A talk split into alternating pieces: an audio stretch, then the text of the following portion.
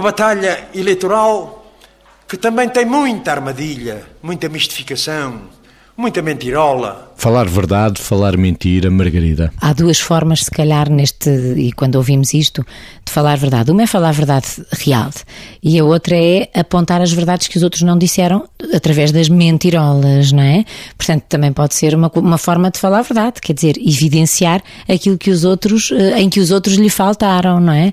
E os indianos têm uma, uma expressão interessante que é: nós na vida ou acertamos ou aprendemos. Nós temos muito mais esta, esta teoria extremista de ou acertamos ou erramos. E, enfim, a cultura indiana tende muito para esta característica que é aproveitar o erro cometido, não se desresponsabilizando dele, mas aproveitar o erro cometido para fazer uma aprendizagem. Portanto, nada é inútil. A não ser quando o erro é cometido deliberada e intencionalmente, não é? Por isso, Umas vezes acertamos e fazemos bem. Acho que esta deve ser a ambição de todos. A minha ambição seria que as propagandas, as, as, campanhas eleitorais fossem feitas cada um com base nas suas próprias verdades e com base na coragem da verdade de um autor que nós gostamos às vezes de referenciar no pensamento cruzado, que é, que é o Scott Peck, que é um homem que há 40 anos escreveu um livro em que fala justamente disso, da coragem da verdade. Aqui estamos a falar o Jerónimo de Souza fala-nos da mentirola. Eu preferia que nós todos e que esta campanha, a partir de agora, e sempre tivesse sido, mas enfim, a partir de agora, fosse uma campanha que nos remetesse para, a partir de agora, cada um tem a coragem de falar a verdade de si mesmo.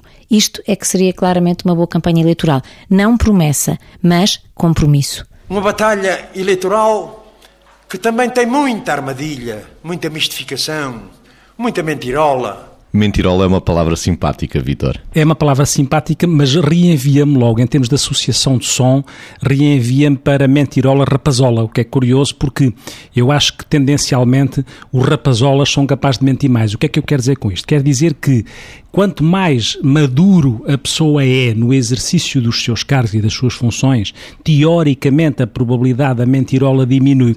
Quero eu dizer que Muitas vezes nas campanhas eleitorais, que tem muita armadilha, está tá, tá aqui a ser dito, a armadilha e a mentirola é diretamente proporcional àquilo que é o facto das pessoas sentirem que estão mais próximas do poder. Ou seja, tendencialmente, pode mentir mais quem está mais próximo de aceder ao poder, porque é quem tem a necessidade de fazer promessas, promessas que muitas vezes de facto não se cumprem porque, como dizia a Margarida, uma coisa é compromisso, outra coisa é promessa. Mas quando a pessoa diz que vai fazer um compromisso, tem que perceber o que é que é o impacto do compromisso.